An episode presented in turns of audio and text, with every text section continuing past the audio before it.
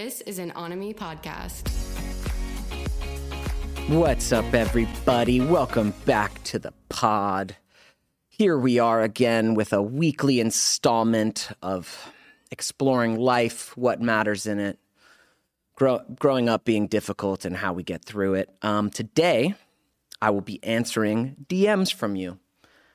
I love I love answering DMs from you. It's so fun. Um, we do this from time to time, so make sure you pay attention to my Instagram stories. That's usually where I'm gonna submit the the Q and A uh, little box, you know. And um, yeah, we did that here. Pulled questions. You guys had a ton of great ones. Um, we'll do it again. I hope you enjoy my answers. You got me talking, so enjoy.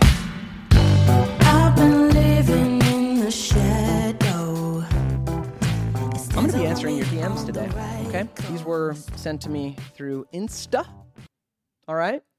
Uh, let's get into it. This is fun. I love actually answering what you guys have to ask. So, uh, Sunkissed Bay asked Do you have any advice for kids who want to be a kid actor and is it worth the wait? This is a question I could talk about for too long. Um, Sunkissed Bay, do you have any advice for kids who want to be a kid actor and is it worth the wait? Okay. Um you're specifically asking about kid actor, right? Here's the deal with with child acting. You can and should only be a child actor if your parents are legit loving human beings who have your back and want what's best for you and want to protect you through that journey. Um, I personally, if I have children, I will want them, if they want to act, I will want them to wait until they're at least 18. Um, even though we need kid actors, stories got to be told with kids. I've worked with plenty of great kid actors. I had a decent, I had a great experience as a kid actor, but I'm sure you've seen the interviews. This industry wields a lot of power dynamics that are out of balance. And when you get children involved, it's freaky, man. Even even under the best circumstances, becoming a kid actor, it is a strange life, man. It is strange. It's a strange thing to pursue. You're going to be adopting parts of a personality before you even know what life is, before you even know what you even are or actually care about. You're going to be wanting to perform for others to validate you. It is a strange process, man. It's weird. So, I don't recommend kids become kid actors. I recommend if you're a kid who's interested in acting, learn about it, watch it, love it, be passionate about it, live a normal childhood, and get into it when you're like 18, 19, 20. Honestly, go have life experience too. Like, you, you don't have to rush your acting dream. Like, yeah, you got to get on life now, but you got to have life experience to pull from to be anything interesting worth watching. So you also can't just be an actor. You got to go like live some life and and fail and get your heart broken and things like that. So so I don't know, man. Yeah, as a kid, I don't recommend any kid become an actor even though I did it and I loved it. so I know it's a little hypocritical, but looking back, it's like, nah, I'd say live your childhood. Um but if I if you're absolutely going to, if you're absolutely to do it, if it's loud on your heart, you shouldn't let anyone stop you. Go do it. Um, and to do that, get into, well, yeah, you got to get good. So get into an acting class. You got to be around a community of other people doing it. Um, you got to watch out for snakes and competitive people and weird adults. Like there's a lot of obstacles and a lot of things you got to look out for while you're pursuing it. Um, and then you got to get ready to receive just an unending amount of rejection that isn't personal, but it's going to feel personal. Um, yeah, so I don't know. Go for it if you want, but uh, I'd wait. I'd wait. And then when you do get into it at 18, when you do get into it, maybe after college or in college, um, understand you're getting into something that needs to be a long pursuit don't rush it.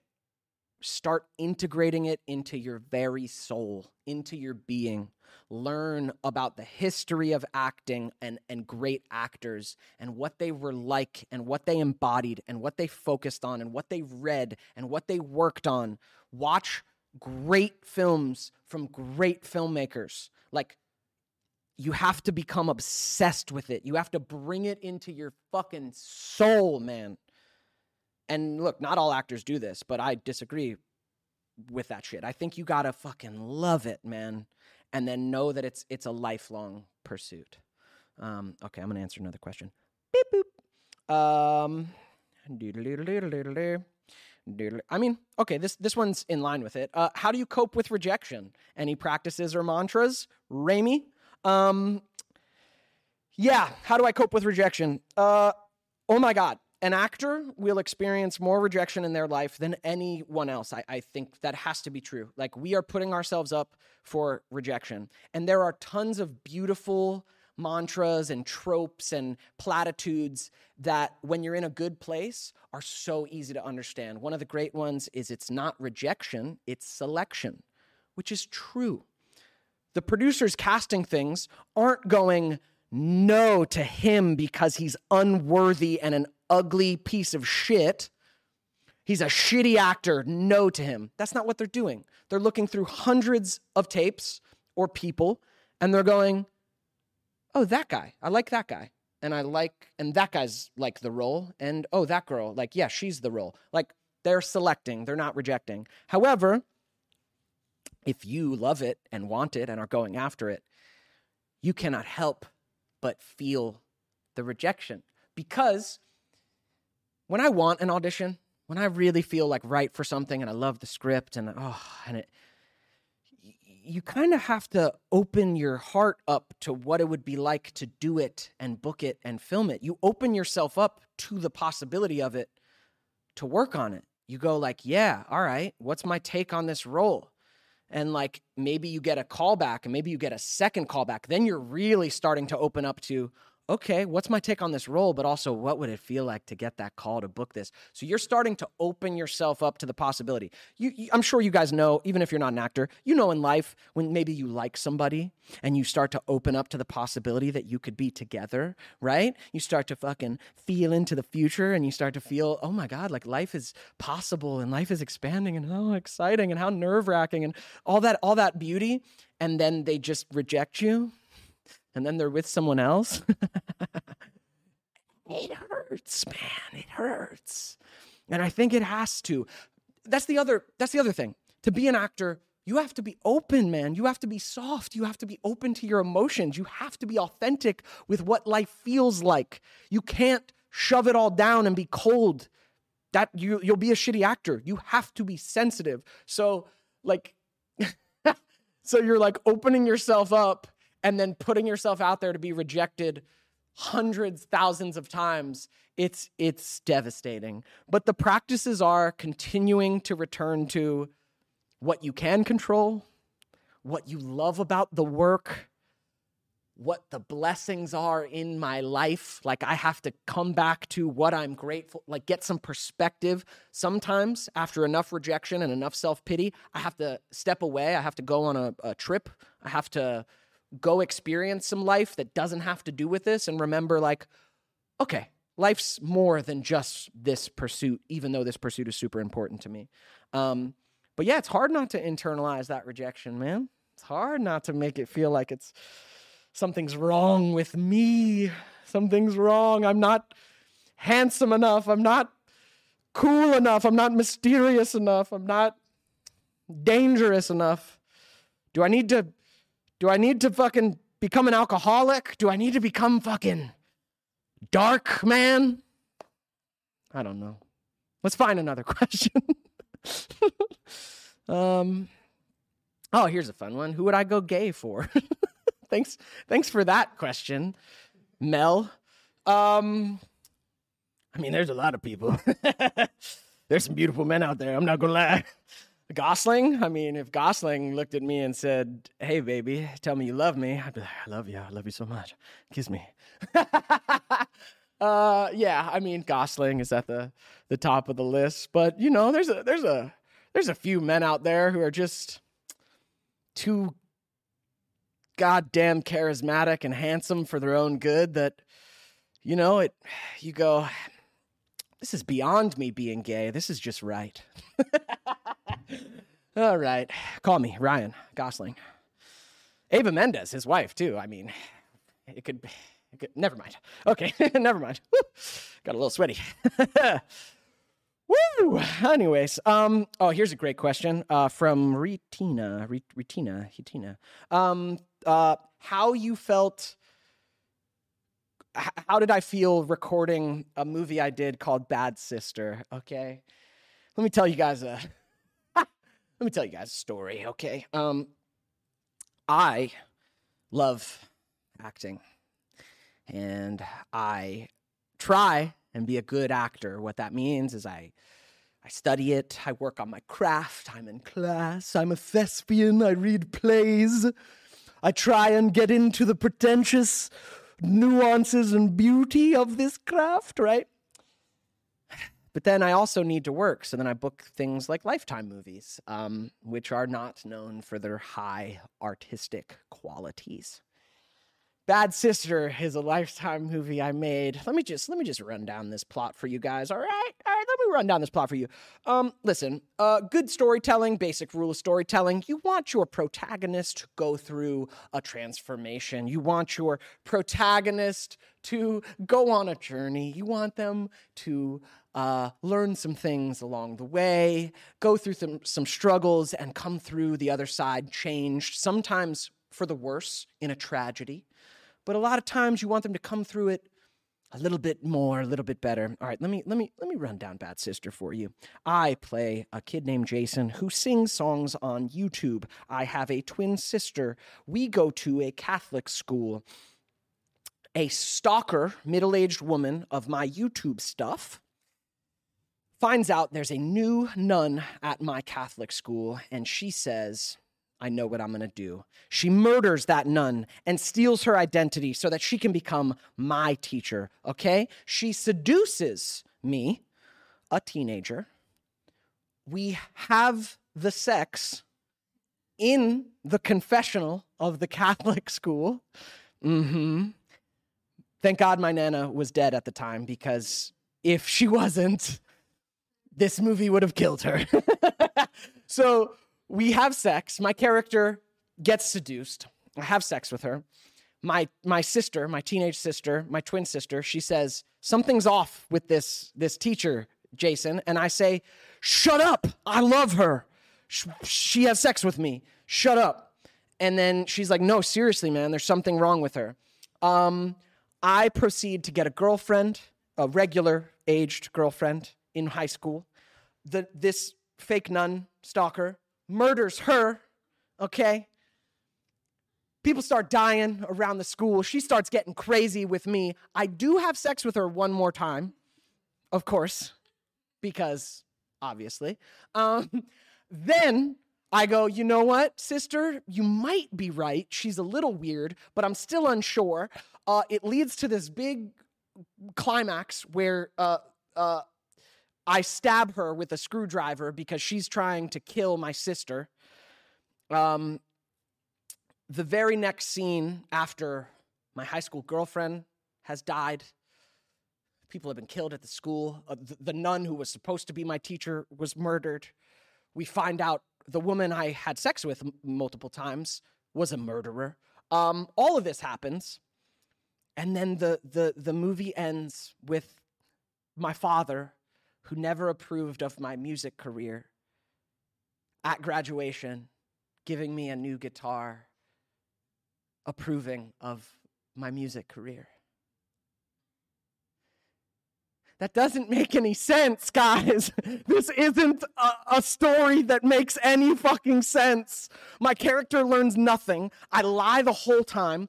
I lie about my relationship with this woman. I continue having sex with the murderer. I eventually uh, come along for the fact that she's a murderer and I stab her with a screwdriver and then I get rewarded by my father with a new guitar and support and my family's happy even though my girlfriend's dead the nun is stabbed. Like it was utter insanity.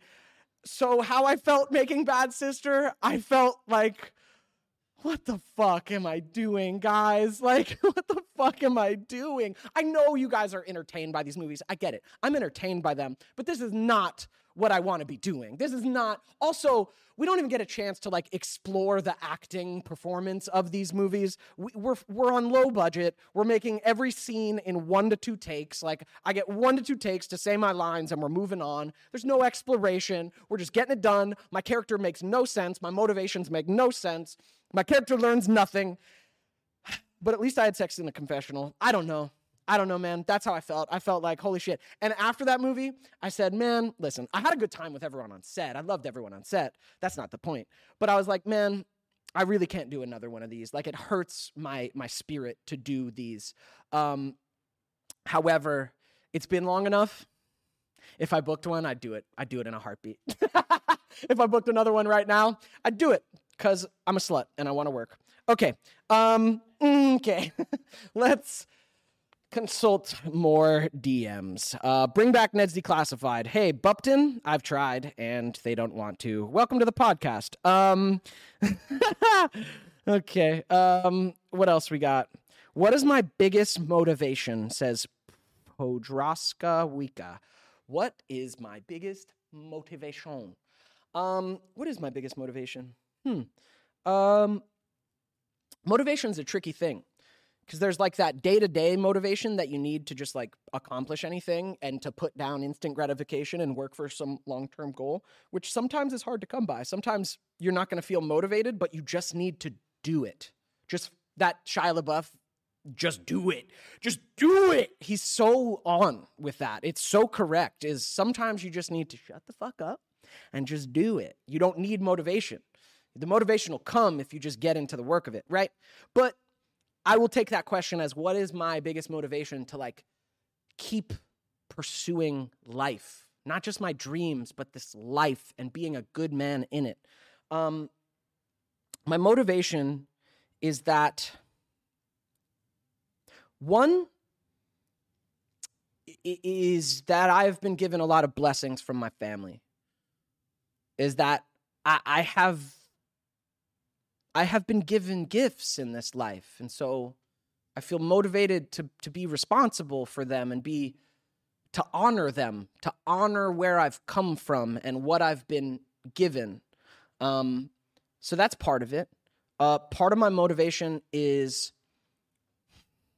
when I'm not when I'm not utterly depressed uh, and struggling with my own existence. I fucking love this life, man.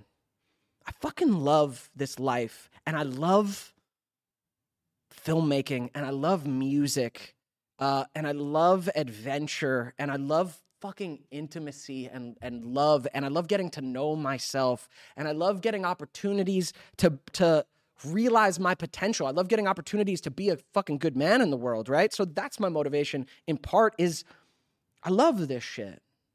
I want to be good. I think it matters. I think there is meaning in this life and in that pursuit. I don't think we ever get to get there. I don't think we ever get to reach whatever that place is that we want to be and who we want to be. I don't think you ultimately hit that mark, but I do think there's so much fucking meaning in pursuing it and I want it. And I love that. So I think that's another one of my biggest motivations.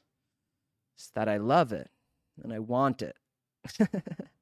and I have it. Yeah. Great. Let's do another one. Let's do a, a last one. Um which wow. Wow. That's kind of deep. It's kind of deep, man. Kind of deep. Uh, what? Oh, wow! Well, Actually, so many more have come in. How much time we got? Okay, we got a, we got a couple minutes. Okay, here we go. Um, which moment of my life do I consider the best? Which moment of my life do I consider the best? Yikes! That's brutal because there's plenty of moments in my past that I could look back at and consider the best, but I they bet the best moments of my life better be in front of me. Fucking better be. Otherwise, what am I doing here? You know? And I do believe they are in front of me. Um, but but moments of my life that were beautiful, being on Neds was one of them. Those three years were beautiful. Um, the many times I've been to Burning Man, incredible. Incredible life, incredible life, incredible living. I went to Burning Man, for those of you that don't know, is like this crazy, not a festival, festival, week long experiment of human beings and art in the desert with fire and dust and insanity and tutus. And I went from 2011 to 2016. And uh, those moments, I, I've had some of the most beautiful moments of my life out there in that desert, um, feeling the most free maybe I've ever felt in my entire life, and it's it's glorious. It's a glorious thing. I think uh, experiences like that, peak experiences that that shatter your understanding of reality, uh, are good and necessary, and you need to seek them out sometimes. Um, yeah, and sometimes they get maybe commodified or changed, but no, go seek those experiences out. I, I have nothing but but love for the the festival culture, and um, yeah, there's things you can judge about it, but man people are going out there to set free their hearts, man, at its purest. And those have been some of the best moments. Um, yeah, great. Uh, let's answer a few more. Someone asked, Am I a Jewish? Interesting phrasing. I am not a Jewish, but um, I have many friends who are a Jewish. And uh, I love them and respect the culture. All right. um, okay. Um, let's see. Someone asked OnlyFans.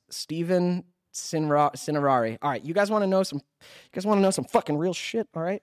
Here's the deal. Here's the here's the fucking deal, guys. Here's the deal. All right. Um, OnlyFans. Hilarious question. I could just brush that question off, but I'm gonna tell you some shit.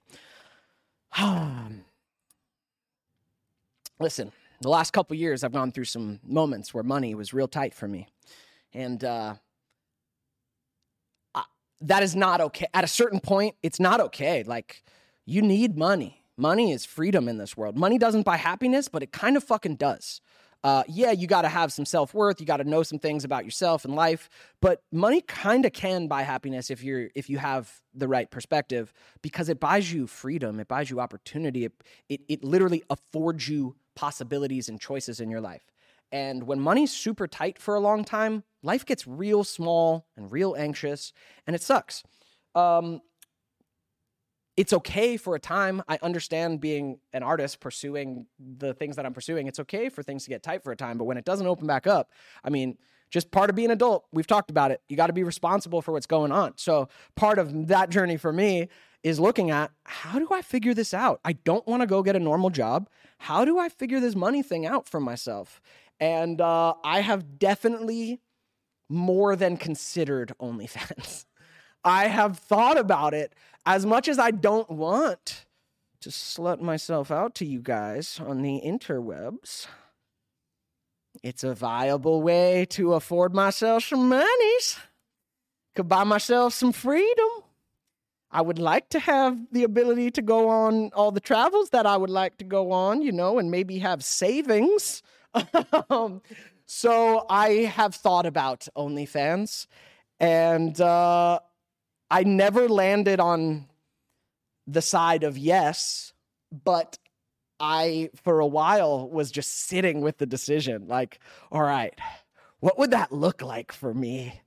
What would I actually do on there? It kind of made me, gave me like, it made me want to throw up a little bit. But also, I was like, maybe it could work. Maybe I rebrand Ned as like, you know, a sexy little slut, you know? listen, I'm not slut shaming. I say slut as a term of endearment. I don't mean it in a derogatory way. I mean in a way that you fucking own it, right? That I own it. That I embrace my my inner slut.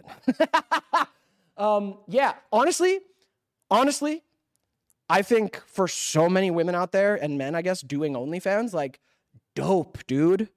They are now their own boss, and it comes with some weirdness for sure. I got friends who do it. It comes with some weirdness, but it's at a distance because the most of the weirdness is through the phone.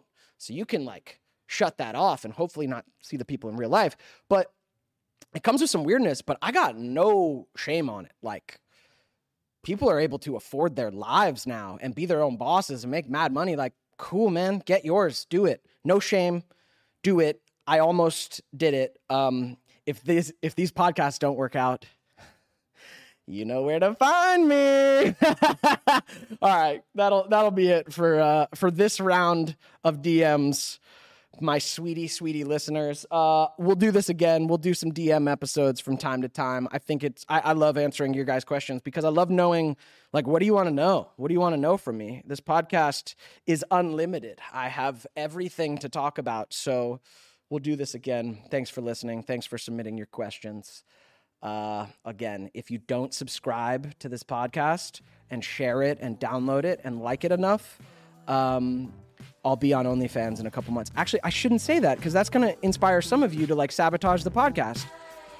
Oh, I got to call my therapist again. Goodbye.